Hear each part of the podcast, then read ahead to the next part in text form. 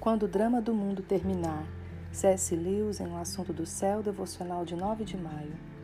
No Rei Lear, há um homem que é um personagem tão secundário que Shakespeare não lhe deu sequer um nome.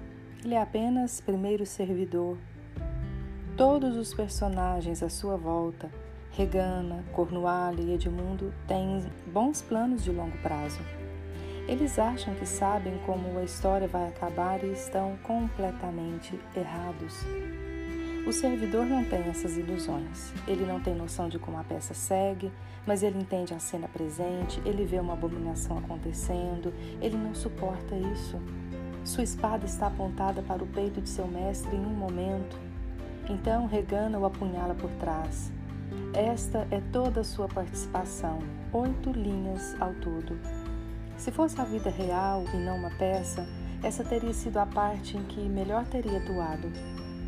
A doutrina da segunda vinda nos ensina que não sabemos e não podemos saber quando o drama do mundo terminará. A cortina pode descer a qualquer momento, digamos, antes de você terminar de ler este parágrafo. Isso parece para algumas pessoas intoleravelmente frustrante. Tantas coisas seriam interrompidas, Talvez você fosse se casar no próximo mês, talvez você, for, você fosse receber um aumento na próxima semana. Você pode estar próximo de uma grande descoberta científica. Você pode estar amadurecendo grandes reformas sociais e políticas. Certamente nenhum Deus bom e sábio seria tão irracional a ponto de cortar tudo isso em breve? Não agora, entre tantos momentos. A última noite. A peça que Deus escreveu, devocional de 10 de maio. Pensamos assim porque continuamos assumindo que conhecemos a peça. Nós não conhecemos a peça. Nós nem sequer sabemos se estamos no ato primeiro ou no ato quinto. Não sabemos quem são os personagens principais e quem são os secundários. O autor sabe. Público, se houver um público, se anjos, arcanjos e toda a companhia do céu encherem o poço da orquestra e as primeiras filas, pode ter um pressentimento. Mas nós, nunca vendo a peça do lado de fora, nunca encontrando nenhum personagem, exceto a minúscula maioria que está escalada para as mesmas cenas que nós, totalmente ignorantes do futuro e muito mal informados sobre o passado, não podemos dizer em que momento o fim deverá vir. Que virá quando for necessário, podemos ter certeza. Mas perdemos nosso tempo adivinhando quando isso será.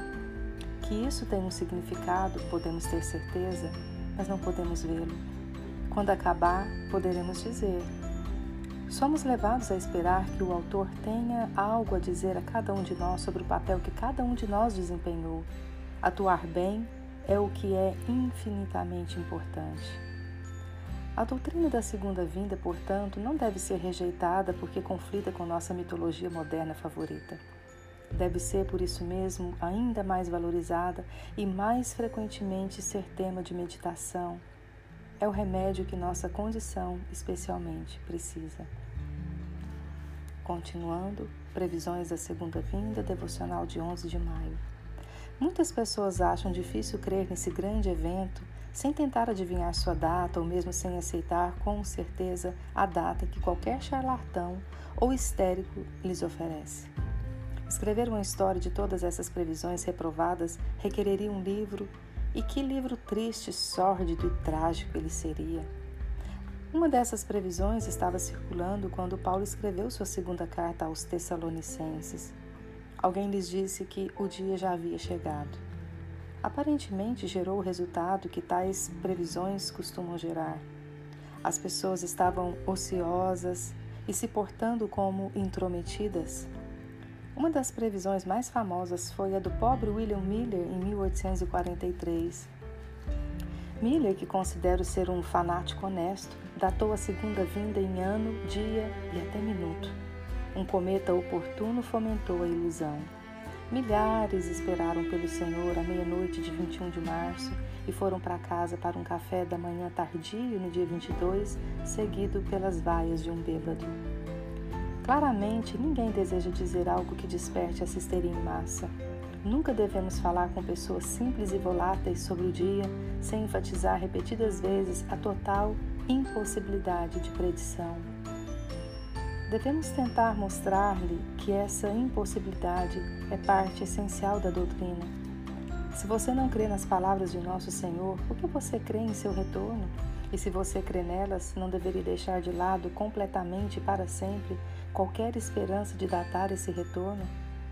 O ensinamento do Senhor sobre o assunto consistia claramente em três proposições. Primeira, que ele certamente retornaria. Segunda, que não podemos descobrir quando. E terceira, que, portanto, devemos estar sempre prontos para ele.